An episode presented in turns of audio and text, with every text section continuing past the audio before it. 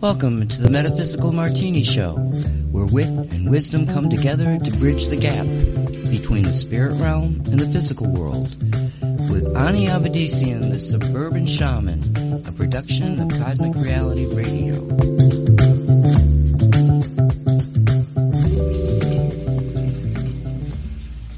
And you're live. Hello everyone, I'm Ani Avedissian. Welcome to Metaphysical Martini. Three parts spirit, one part rational mind, add two drops of optimism. Give it all a good hard shake and pour. Dress it with the olives of grace and empathy. Sit back, sip slowly, and contemplate the wonder of cosmic creation. And a hearty hello to everyone out there. Hello, hello, hello. Thanks for joining us for yet another round of cosmic cocktails on this week's Metaphysical Martini Show. The show that tries to sort out what's true, what's woo, and what gets flushed down the loo in today's ever so interesting little world. And as always, we try to do this with as much grace and empathy as we can muster on any given day. It's not always easy, but we try. We attempt always to rise above the dysfunction of the world and see things from a higher perspective. In other words, we wish to let the spirit inhabit the human. And by spirit, we don't mean vodka or gin. We mean whatever you choose to call supreme cosmic intelligence. Soul sovereignty is our point of power. Our rally cry is, Awaken, O my people! Do not follow the path of the sheeple, and do not give your God cause to weeple. We believe in freedom of speech. We believe in freedom of thought, freedom of expression. Now, isn't that First Amendment stuff? Something like Congress shall make no law abridging the freedom of speech or of the press or the right of the people peaceably to assemble and to petition the government for a redress of grievances. The founders of our nation believed that the right to hold and express one's beliefs was essential if citizens were to participate in the affairs of government. And damn right we should be participating in the affairs of government individual development and human dignity, it's important for your growth as a person to have the right to present your ideas and to consider other points of view. Your dignity as a person should be respected by allowing you the freedom to say what you think and to hear, listen to what others think. For the advancement of knowledge, it is easier for new discoveries to be made when ideas can be discussed freely. Even if you disagree with someone, that person may say something that helps you test your knowledge and increase your understanding. And the maintenance of representative democracy. Individual citizens participate in running our country by voting, we'll talk more about that later, their representatives into Congress and other government officials. Citizens can also participate in making decisions about government policies. To make wise choices, you need to have good information. Free expression does not guarantee complete or accurate information, but it increases the chances of getting such information. And there, my darlings, is our American civics lesson for today, straight from a high school textbook. We here at Metaphysical Martini believe in nurturing a moral compass through alignment with all that is. In a world aligned with higher cosmic purpose, restrictions on expression would be unnecessary. In a world aligned with higher cosmic purpose, a spiritually centered soul could easily discern the true from the poo. In such a world, the state, also known as the front of house for the establishment, would not exist as an authority figure. It would not exist as something outside and seemingly above society. The state the source of all our problems today. So what is the state? Well, it's everything that makes up coercive government, visible and invisible. As cosmic creators, co-creators, it is our birthright to write our personal and collective stories. And as such, we make a choice each and every day to live either as cosmic activists or conformist slacktivists. We're overloaded with information today, most of which is purposeful misinformation. And yeah, I know it takes time to sort through the agenda specific garbage and get to the core truth of any matter. But with a little persistence, diligence and focus, it is possible. Some truths are buried deep, but most are not. They're in full view, in plain sight. It's just that every time we get close to uncovering them, a great deal of effort is made to distract us. Today's distraction, the distraction du jour, is the coronavirus. Many distractions came before it, especially in an election year. Many more are planned for the future. So unless that is, we wake up and take a good hard look at the world we co-created, declare it dysfunctional, and do something about it. But we can't do something about it until we examine where it all went wrong. And in a nutshell, it went wrong because we allowed others, uh, here comes the state, to do our thinking, our creating for us. And if we keep this up for much longer, we're no better than animals in a feedlot being fattened up with poor quality feed, ready for slaughter and consumption. Well, there's a cheery thought, isn't it? Really, people, it's all about soul sovereignty, isn't it? And the other side to that coin is self-sufficiency. Soul sovereignty, self-sufficiency, as much as we can, have to go together. Now, we have I think we're running at about seven and a half billion people on this planet. So it would be immature to suggest that we all go back to being small holding farmers. But if every family and every community can grow and preserve as much food as possible, it will go a long way to breaking the globalist agenda. The globalist agenda is nothing less than a manifesto for global domination by a small but all powerful group of overlords whose ideology has seriously impacted every aspect of our lives and not in a good way. So just the simple act of learning how to grow a few fruits, a few vegetables, learning how to preserve and ferment them, it goes a long way to breaking the chains of pending totalitarianism.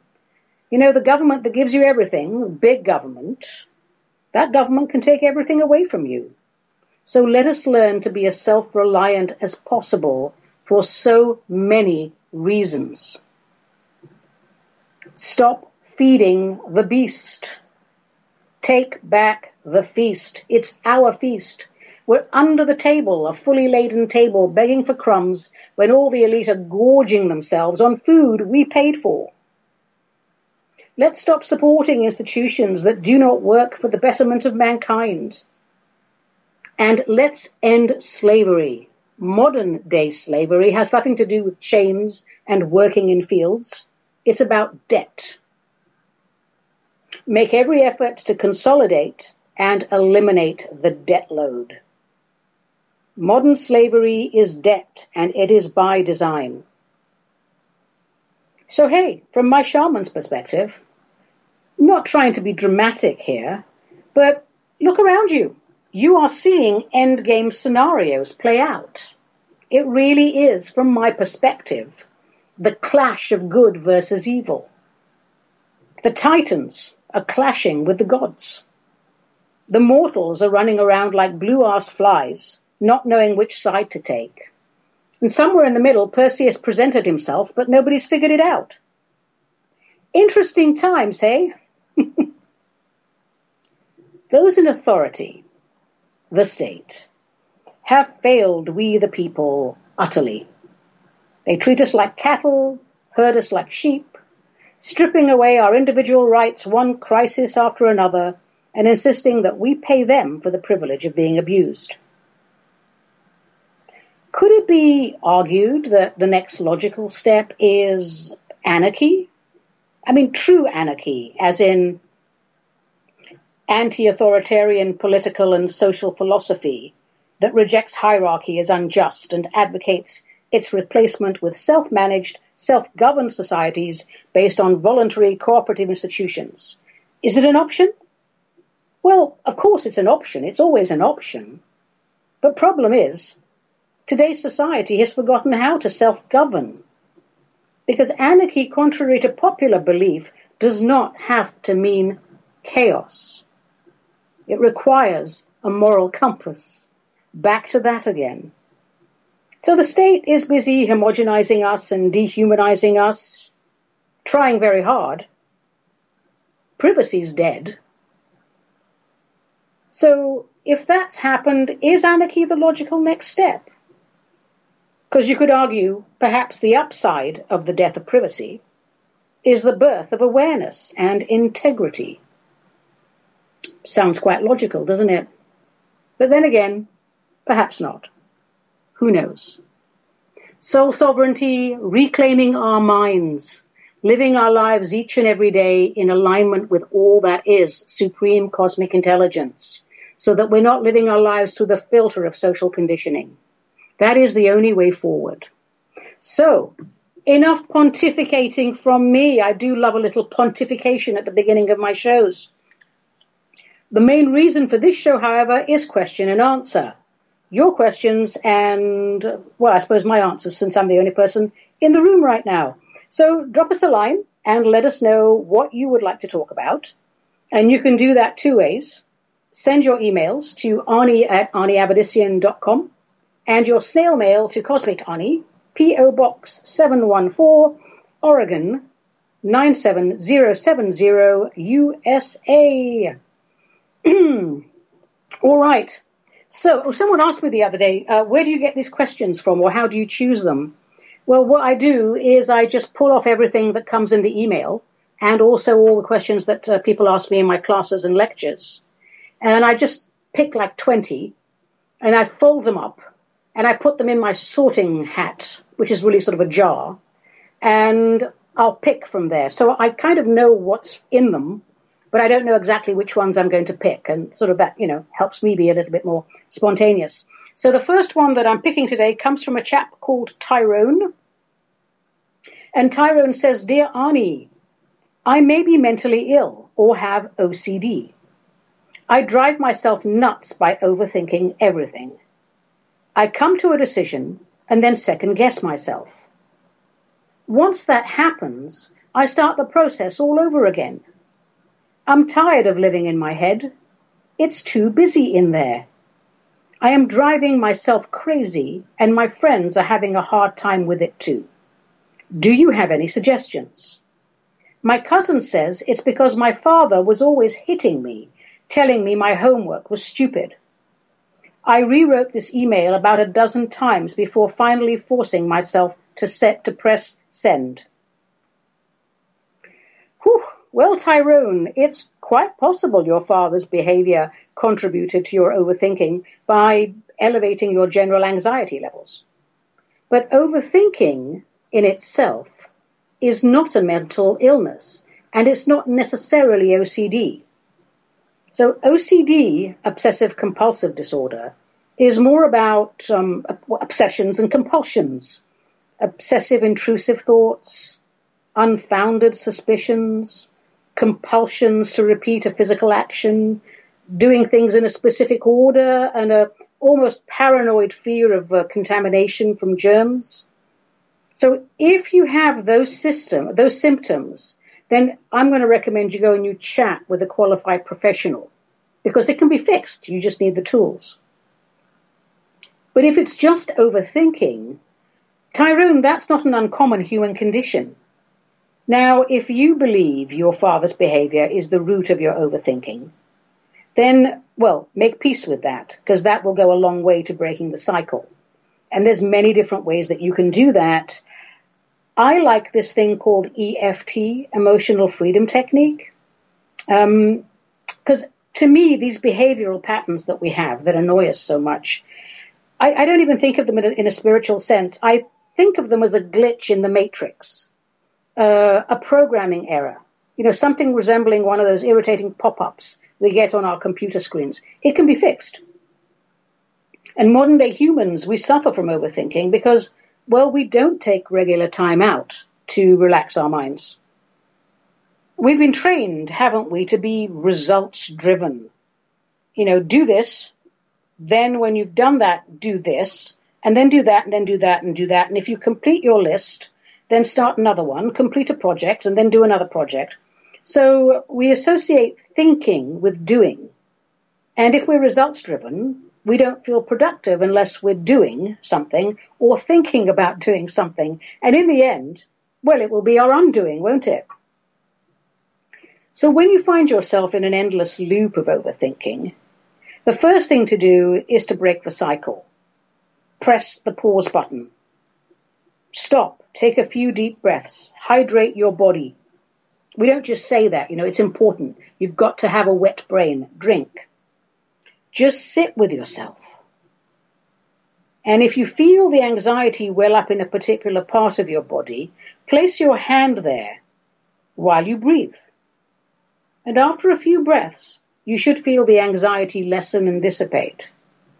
And when that happens, say to yourself, look, it's just an old program. It doesn't serve me anymore. I'll overwrite the program now. And you can do that simply by taking three slow, deep, purposeful breaths and just say, my original program is reinstalled. I am calm. I am functional. And then touch the area of the thymus gland as if to reboot your system and then get on with your day. You can do this as many times a day as necessary to break the pattern. Catching yourself and breaking the pattern is the first step. It's very important. So you pause, observe the self, release the anxiety, breathe in the original program of perfection, touch the reboot button. As an added comment, in my experience, food allergies can play a big part in this type of thing. So don't be surprised if your therapist suggests allergy testing. And if you don't have a therapist, um, make a note of your condition. Um, if it worsens after eating certain foods or drinking certain beverages, sugar, of course, is a big one. You get very agitated with sugar and caffeine. So sugary drinks, that kind of thing. You know, just get yourself a little food journal. How do you feel after eating or drinking a certain thing? Sometimes it takes a village and there isn't one, one thing. But if it's just overthinking, just try my little method there and try a few minutes of just breath meditation every day to reboot the system. If you think it's OCD, get some help because that can be fixed too. Thank you, Tyrone, for bringing that up because overthinking, well, it's pandemic proportions really um, in, in humans today. So let me have a little sip of my drink, which is, oh gosh, on the other side of the room. Will my headphones reach? Hang on. My headphones reach.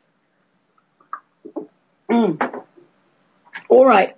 Here's another question from our hat of many questions. Dear Ani, are you a pacifist? I recently listened to one of your podcasts where you spoke about your passion for trap and skeet shooting. Did I really? Okay.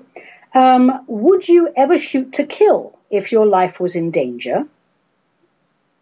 How do you justify being a spiritual counselor and having shooting as a hobby? Oh, okay. Uh, am I a pacifist? Depends on your interpretation of pacifism. I, am I a person who believes that war and violence are unjustifiable under any circumstances? Or am I a person who believes I have the right to defend myself and my family if our lives are in danger? Well, I am clearly against war. I think it's the height of psychosis. If I was eligible for the draft, I would be a conscientious objector. No way am I putting on tribal colors and murdering my fellow humans at the behest of establishment overlords. I would probably, though, choose to make myself useful um, if everybody else is going to war as a medic or a cook. I'm good at cooking. I'm a good medic, a, a chaplain. I've worked as a chaplain, although gosh, the craziness of being a chaplain, counseling people who are praying not to die while they're going out to kill other people. The whole thing is just psychotic, but I would probably serve as a chaplain. Something many of my friends in the same line of work have stated they would not do. They would jump ship rather than support any part of the war effort.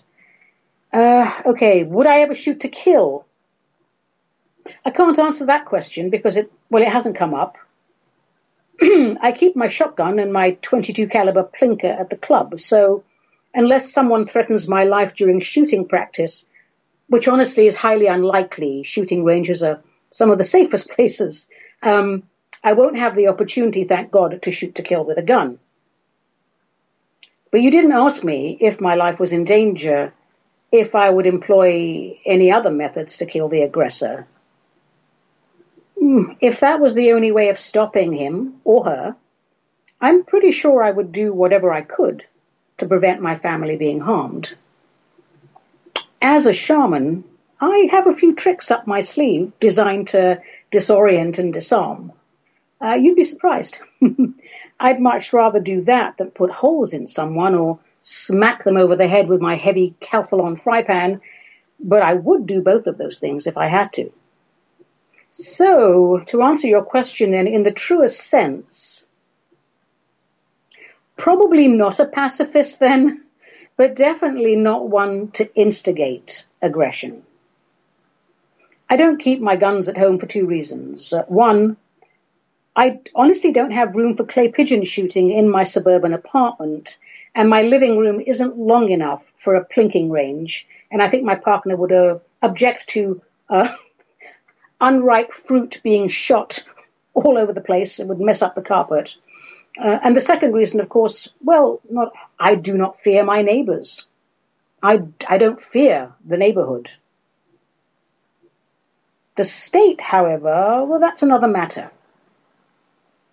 In a culture like America, where we're accustomed to having our guns, and it's our amendment rights to have our guns, when the state wants to disarm you, believe me, it's time to buy more guns, which is what many will be doing if they keep pushing for disarmament. And at that time, I will be bringing mine home and probably upping the calibers. So let's hope it never comes to that. I enjoy recreational shooting. I love clay pigeon shooting. I love the zen of it. Just being in the outdoors and pull, squeeze, shatter. It's, it's fun. And I'm a decent shot. Well, I'm better than Dick Cheney is anyway.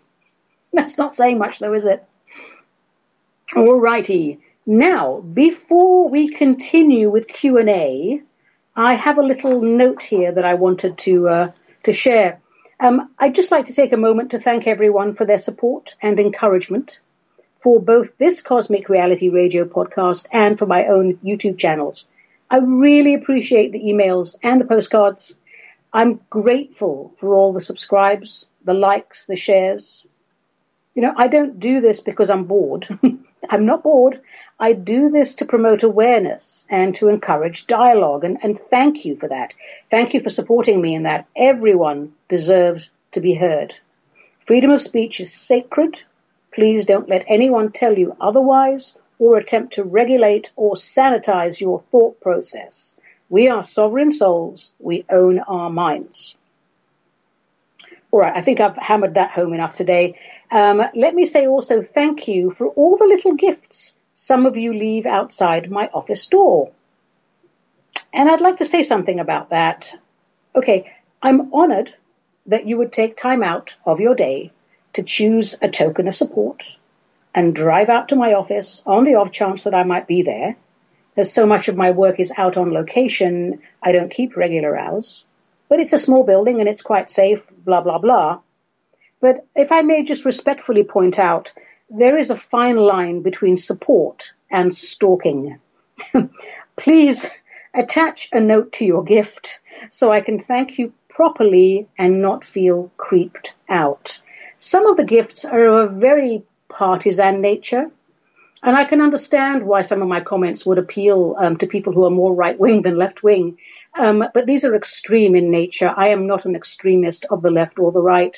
I am the main body So um, just leave me a note. Uh, otherwise, I'm going to have to install a security system to see who the heck you people are. But thanks for all the fun gifts. All right. Put that to rest and move on. Back to Q&A. Here's another one. Dear Ani, given the high level of addiction in the USA, why do you promote the consumption of martinis? Hmm. Let me have a sip of my drink before I answer that. Oh, lovely. Okay. Right. Well, addiction covers many substances, doesn't it? Food is probably the number one problem in America. Uh, America, land of the free refill. if I called my show Celestial Strawberry Shortcake, would you accuse me of promoting obesity? I clearly state at the end of each show that moderation is the key. One properly mixed cocktail is plenty.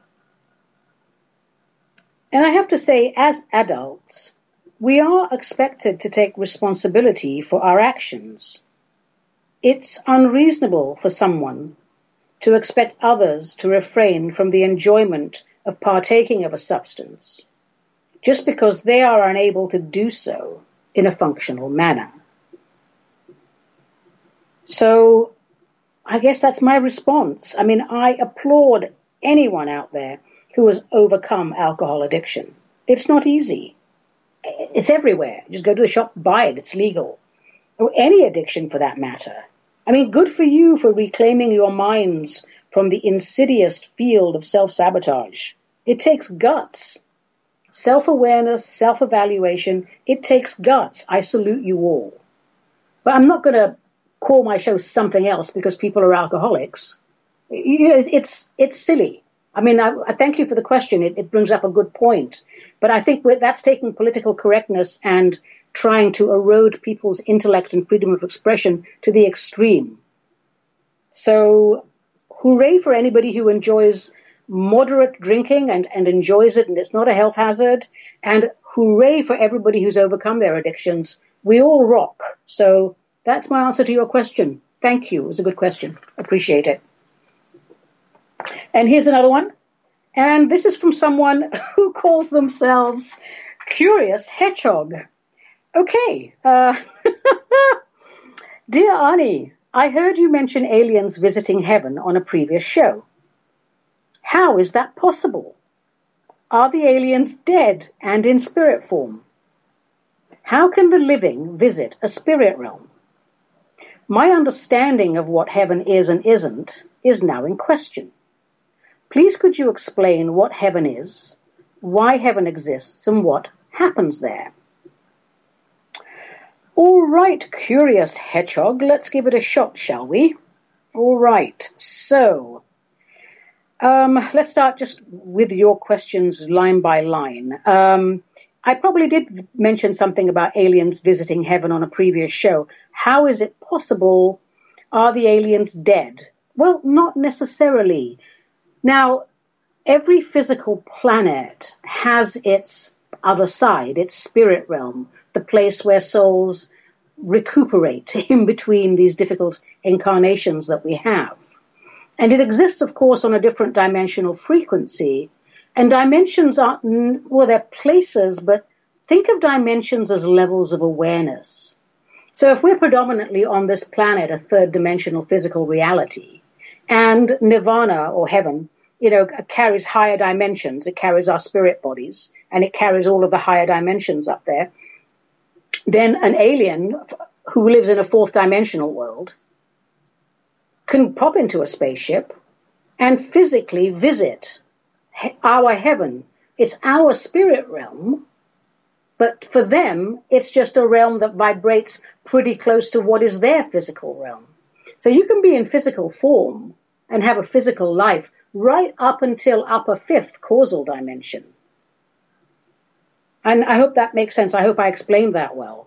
So it's really a question of how, how much love you have in your heart what the common vibration of your realm is.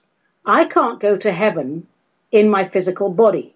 I have to do soul journey. I have to send my astral body there. But if I was an alien, a Pleiadian or whatever, in either lower or mid-level fourth, I could take a shuttlecraft and visit it as I would any other realm. So that's how a living person can visit what is a spirit realm to us. So, and then you also asked, what is heaven? Well, like I said, every planet has a heaven and it is the other side to that planet. When our physical bodies die, our souls wrap themselves up in the light body, the aura, the chakras, all the memory of that particular incarnation second by second, wraps it up in the soul, off it goes to heaven, and you have started the next level of your, you know, so you're resting, you're resting and recuperating in between incarnations. When you get to heaven, you're still you. You don't have your body, but you're still you. You're still your personality. Uh, and then once you figured out why you're there, the circumstances of everybody's passing are different. You know, you're processed lovingly by people there. And, you know, you, you eventually you'll do your life review. You'll have a look at your life, what you achieved, what you didn't achieve. And then you'll come into what we call your cumulative soul experience. You won't be just your personality anymore. You'll remember all of the incarnations that you had. And in terms of, you know, why does heaven exist? Well, it exists for rest and recuperation. But what happens there is so much more than rest and recuperation. The evolution of our souls. I mean, you, you don't actually have to come back into a physical realm. You can stay in heaven, go to other planets, go to other heavens. So it's so much more than we've been told. We were told at school, you'd go and when you die, Jesus would love you and you'd go and you'd float on a cloud forever and that would be heaven and you'd play the harp and strawberry shortcake didn't have calories and life would be just wonderful and it would all be music and uh, there's music there, there's everything there, but we recreate different levels of experience. I go there quite a lot. There are many different levels of vibration there. I mean, just think about it. Everybody who dies on this planet has to go through heaven before they go anywhere else. So you've got people with very low levels of consciousness and awareness, all the way up to people who are possibly Christed. So when you go to heaven, you will be received in your appropriate vibrational frequency. And if you go there in trauma and you're terribly, terribly sick, uh, they actually have what I call MASH units, mobile angelic spiritual hospitals, floating just underneath heaven where they take care of you and bring you back together again till you're strong enough to regain the personality that you lost through trauma or drink or drugs before moving you up into heaven proper. I'll share a little dream I had with you just very recently because um, I do a fair amount of work up in heaven um, as a sort of a social worker. Um, and this was just last night. So I enter one of these realms, an in-between realm, one that I wasn't very familiar with at all. And I'm walking around and it looks like a deserted small town in America at night. Not necessarily creepy, just not really buzzing. And I'm walking around this place looking for somebody I'm supposed to meet. And I see a diner at the end of the street. And I head for the diner. The lights are on. I walk inside and everybody stares at me. And it's all a specific type of, they're all white skinned and it's a specific type of demographic. Sort of a, a, a specific East Coast working class demographic. And everyone stares at me with sort of fr- fright in their eyes. Not that I'm frightening to look at, I don't think. But I go over to the waitress and I say to her, Hey, I'm here to meet so and so. And she said, That's okay, great. You can just have a seat. I'll pour you a cup of coffee and uh, they'll be along shortly. I turned around to look at all of these people, and all of them looked as if they had their faces bashed in, horribly bruised, really bruised, and they all look really traumatized. Mm, so after a while, I said to the waitress, Who are these people? And where exactly am I? And she said, Oh, hun, these are all people that died from meth and crystal and their brains were so torn apart, so full of holes, that they didn't remember who they were when they came up here. So this is a sort of a holding area where we put their personalities back together. And when they feel good enough, somebody will come and take them up to heaven proper. So there's all these little interactions and all these different realms there. You know, you don't just die in a trauma and all of a sudden you're fine. I mean, you'll be taken very good care of wherever you go, but it's a vibrational match. So I could talk for hours about what heaven is and isn't. It's so much more than just rest and recreation. Um, there's a really good book, if you'd care to read it. It's by Suzanne Ward and it's called Matthew Tell Me About Heaven. One of the best books I've read about heaven because I, I go to heaven a lot. And it's the only book that I've read that I really resonated with that, that, that experience. So Curious Hedgehog, dimensions, levels of awareness, not necessarily places. And then again, all points in space and time exist simultaneously. So what's a place and what is time? And I think possibly our last question for today from a nonny mouse. Dear Ani, do you honestly believe we are going to enter the new golden age? When I look around me, I despair. People are paralyzed in fear. There is an epidemic of verbal diarrhea. People talk their mouths off but have no idea what they are saying. Everyone is lost. Everyone is angry. All I see is despair. All I see is people screaming at each other, screaming, not listening. Every other person I know suffers from depression and or mental illness. The food is poisoned. The water is poisoned. The skies are poisoned. Dude, you're killing me here. Our minds are poisoned. It's chaos. I almost wish some master race from a galaxy far, far away would swoop down from the stars and blow the human race out of existence. I'm not religious, but all those seals religious people talk about seem to be breaking open and the filth is pouring in. I say we vote for wholesale spontaneous combustion. Hey, we tried. It didn't work. What's the point of hanging in for a slow and miserable death? No one gets it. The governments of the world are never going to be responsive to the needs of the people. They will never stop taking bribes from businesses and banking interests. Let's just end it now. Perhaps God will let us start again somewhere else and try again. oh, I am so depressed from reading this. and it's signed respectfully Ezra. And in brackets, I am normally a cheerful person, but sometimes it gets to me and I cry. Oh, Ezra, and I'll bet at least one pound that's not your real name. I hope you cheer up soon. Yes, it's a bit of a mess to say the least. But why are we here? I mean, awakening is our mission here on a physical realm, and we need something to awaken from. And right now, you know, everything that you mentioned in your email, well, yeah, I think those are all the things that we're awakening from. But take heart, all of this craziness, etc. It's just the shattering of the illusion. Things did get crazy. Things did get out of control. People are out of control. But there is awakening. And because we're in a time of illumination post 2012, we don't need 51% critical mass. A lesser percentage serves us just as well for critical mass. I know it gets frustrating, but you know, we are co-creators. We can't just step back and go, oh, you know, wow, we can't deal with this anymore. We messed up. For as long as we're alive, as long as the planet is standing, I don't want an alien race to come and obliterate us or the planet. Mother Earth doesn't deserve to be obliterated, you know? It's difficult, but that craziness that you're feeling, that's the change.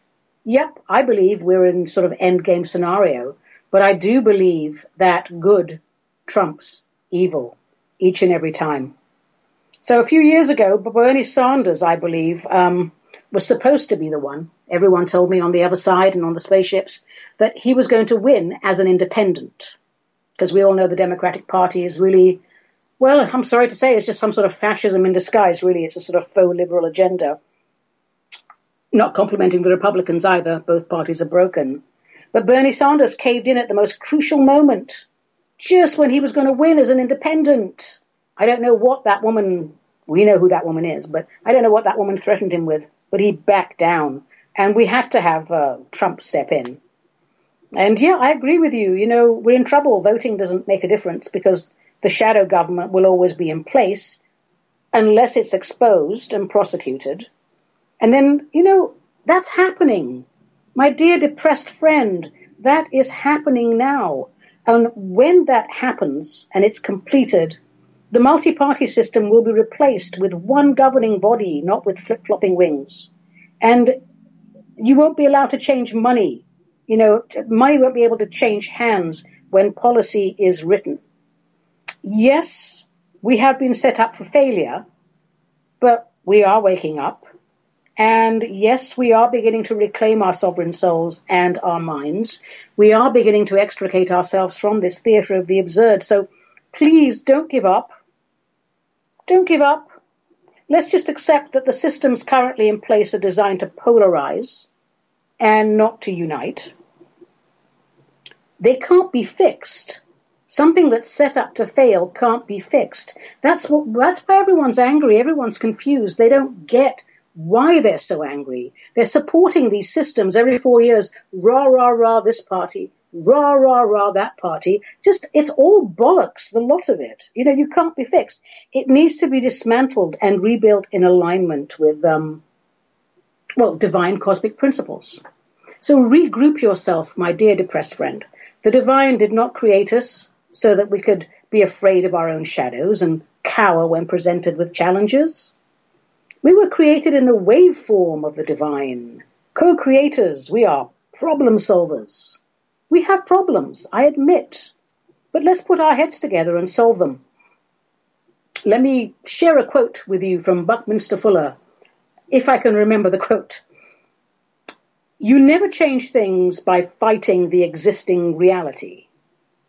To change something, you build a new model that makes the existing model obsolete. Now, and this is me talking now, the problem we have today is that millions of people have not yet figured out that the existing system is obsolete. That's the main problem. Okay. I thank you for your question. Take heart. Go for a walk. Have a little martini. Cheer up. Thank you everyone for your questions. Keep them coming.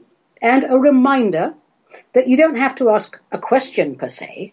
You can just write in and say anything you want. Um, hopefully nothing rude. Just put forward a comment for debate, if you like, and ask your fellow listeners to write in with their comments. And in time, as we get the hang of doing this show, we might, you know, have questions and answers and I don't know, we'll make it a little bit more interactive. But the whole purpose of this is to be able to hear what you want to talk about. It's not about what I want to say. I have a whole YouTube channel for that. All right. Well, thank you everyone for those questions. And what shall we do now? Where's my kazoo? I really need to to learn how to play that thing. Uh, all right. I think it's time for a little pat of poetry. Yes, folks, after a hard day's shamaning, I like nothing better than coming home to a nice cup of tea or a small drinky poo, putting my feet up and writing really bad, non-peer reviewed poetry. Why have Robert Frost and literary prowess when you can have a cosmic Ani and a whole lot less? Today's offering, I think I've got three short ones today. So the first one is called uh, Jelly Mind and all of my poems uh, in stages are available on my YouTube channel. Just put Ani Avedissian in the YouTube search bar and all manner of weird and wonderful and wacky stuff will come up. Jelly Mind. Thank you very much. If we believe the spin doctor's news. We've fallen for their trap to keep us confused. If we view our lives through the lens of our telly, two years from now, our minds will be jelly. Our minds are our own, but it seems we've forgotten. We gave them away, and now they're soft, damp cotton. There once was a time when we valued free will. Now we can't tell the truth from a crook or a shill. And here's a couple of light-hearted quickies from my alien poetry collection, which I hope to have published by the autumn of this year. The first one is called We Don't Want Your DNA. Written from the perspective of aliens. Earthlings, your elders have misled you. Theirs is a false agenda. Remove them, for they are pretenders. We will not dissect your frontal lobes. We will not perform the anal probes. We have no interest in your brains or butts. They are frankly inferior. And you, dear humans, are all nuts. I quite like that one. and uh, the last one, a very short one, this one's called a no tart zone. And, um, and that's tart as in the flavour, not as in the London colloquialism of a loose and cheap woman. Because I would never write about that sort of thing. No tart zone. Our world is more evolved than yours, but with less contrast comes less flavour. We have no cranberries. I think that one's a bit of a work of art, don't you? I'm sure it'll win many prizes in many different places. All right. Well, I hope you enjoyed that because if you were didn't enjoy it, you're probably pretty bored and uh, would have been a good time for you to go and put the kettle on. So, had a couple of letters recently saying, Ani, you didn't do the philosophy last time. it's true. I didn't. I apologize. So I guess we'll do the philosophy. So now it is time for Plato Chips. And this is a little segment where we quote and take note of a philosopher of note. And today's choice is Epicurus. Yes, Epicurus. Everybody associates him with uh, eating and drinking and making merry. But you know, that's not what he was all about at all. So what do we know about Epicurus, or as we called him at school, epic cured meats? Ha ha, you're so funny when you're 10.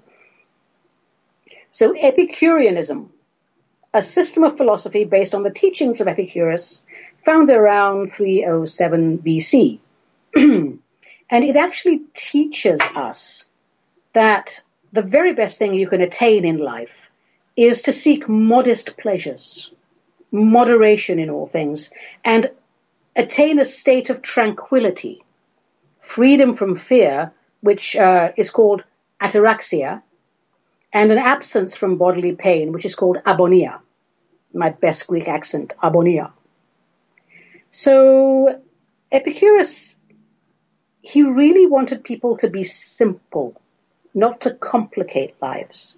He wanted people to limit their desires so as not to set up unreal expectations because as we all know, living in an ego-driven world, being material people, when expectations are not met, we become quite miserable.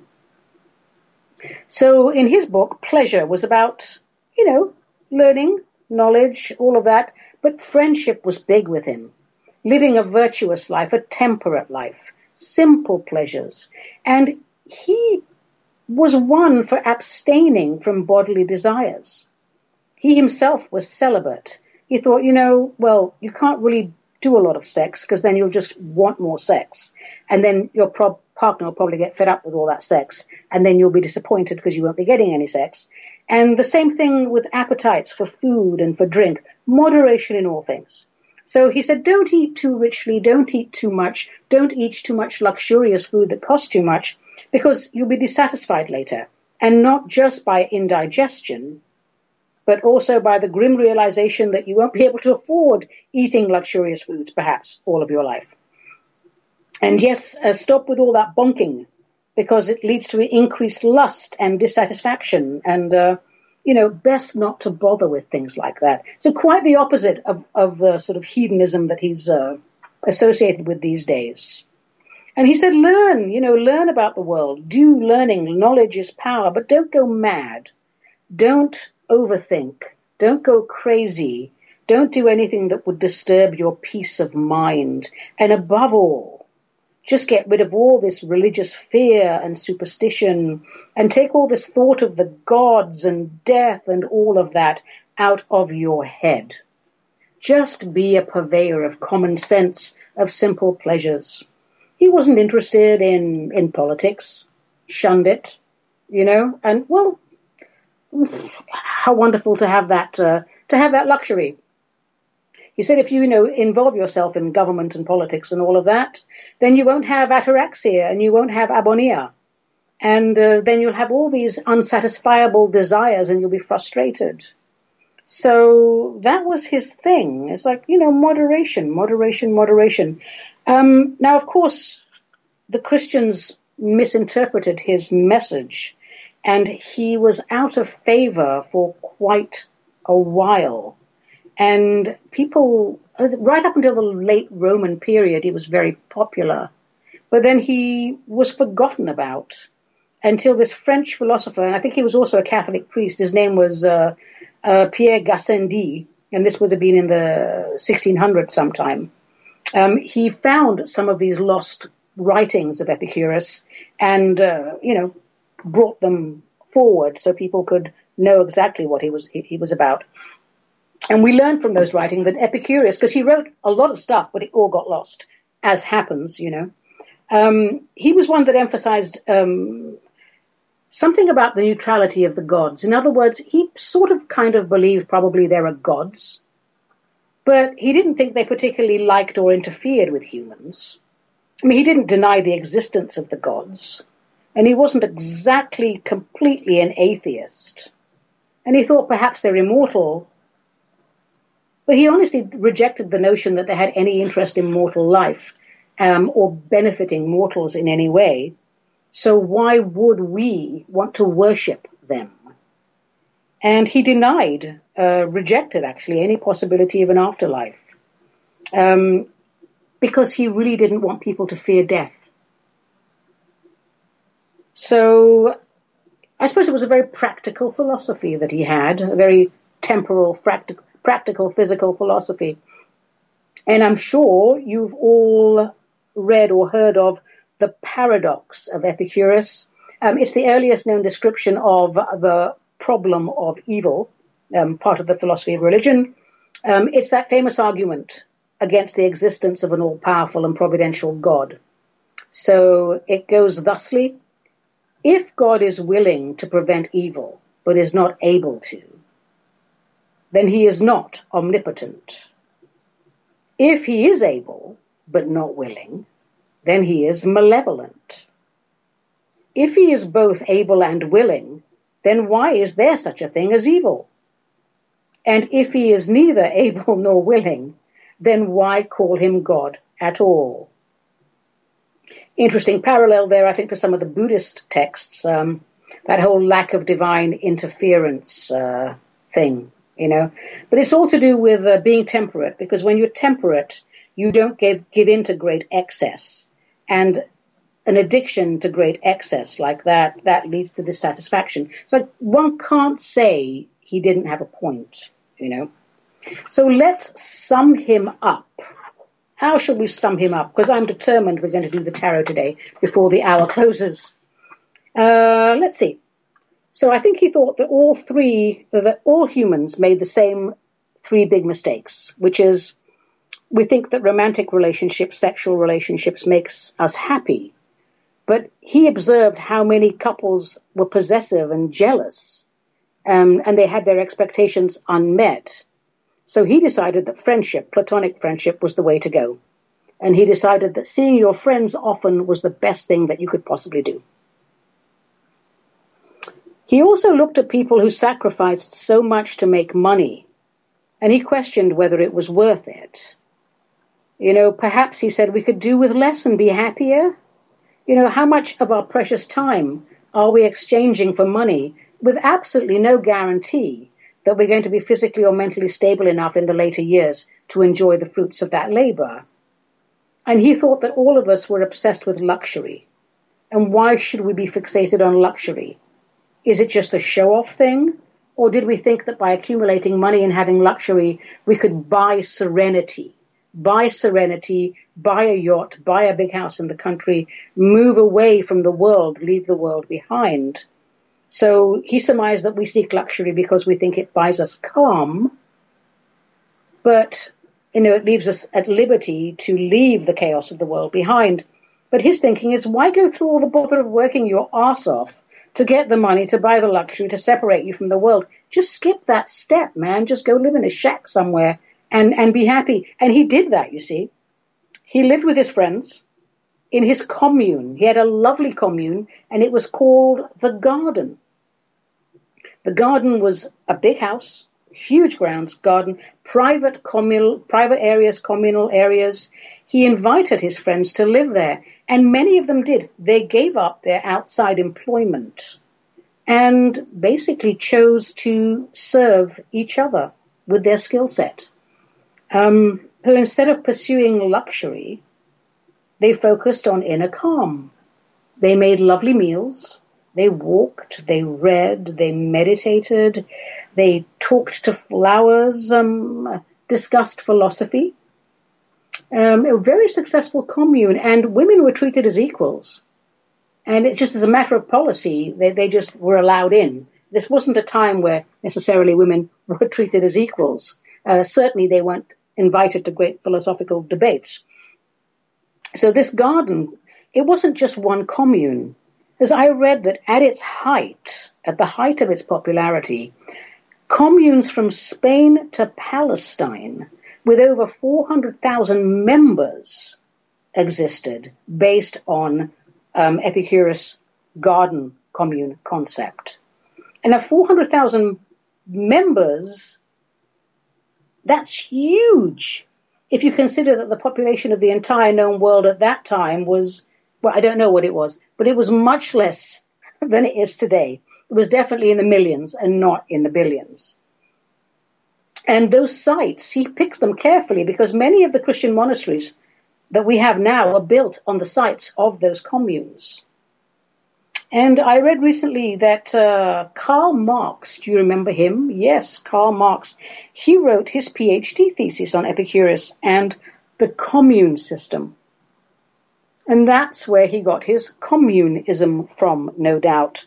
But unfortunately, what turned out to be modern day communism was a sort of a bastardized, corrupted version of Epicurus' original concept. So if we're going to sum him up in a nutshell, Epicurus, we are looking for happiness in all the wrong places. I certainly can't deny that. Certainly can't deny that. So philosophy, people, I wish they would teach that in school, the fundamentals of philosophy it teaches us how to think. Very important. And golly, I don't really have time to do the tarot. So I'll plan this a little better next time. Um, just a quick word though, for those of you who want to know what I'm up to on any given day, I'd like to know what I'm up to on any given day. Visit my website, aniavedissian.com. I have all sorts of classes, lectures, public speaking engagements, blah, blah, blah. YouTube videos, podcasts. I'm a busy little bee. Check it out. Drop me a line. Come see me if you're in the greater Portland area. And all a list, a list of my uh, services are on the website. So just check it all out, check it all out, check it all out. Um, and I think I'm going to say, with one minute to go, I want to make my producer happy, not go over, not go under. I'm going to say, well, my darlings, I think that's it for today. I hope you enjoyed listening in as much as I enjoyed recording the show because I had a blast. I always do. I'm still on my diet, so no real life martini to share with you, just cranberry juice on the rocks. Ah, the taste of sadness. I'm Ani Avedissian. This was Metaphysical Martini, a production of Cosmic Reality Radio to whom we are most grateful. Until we meet again, let the spirit inhabit the human.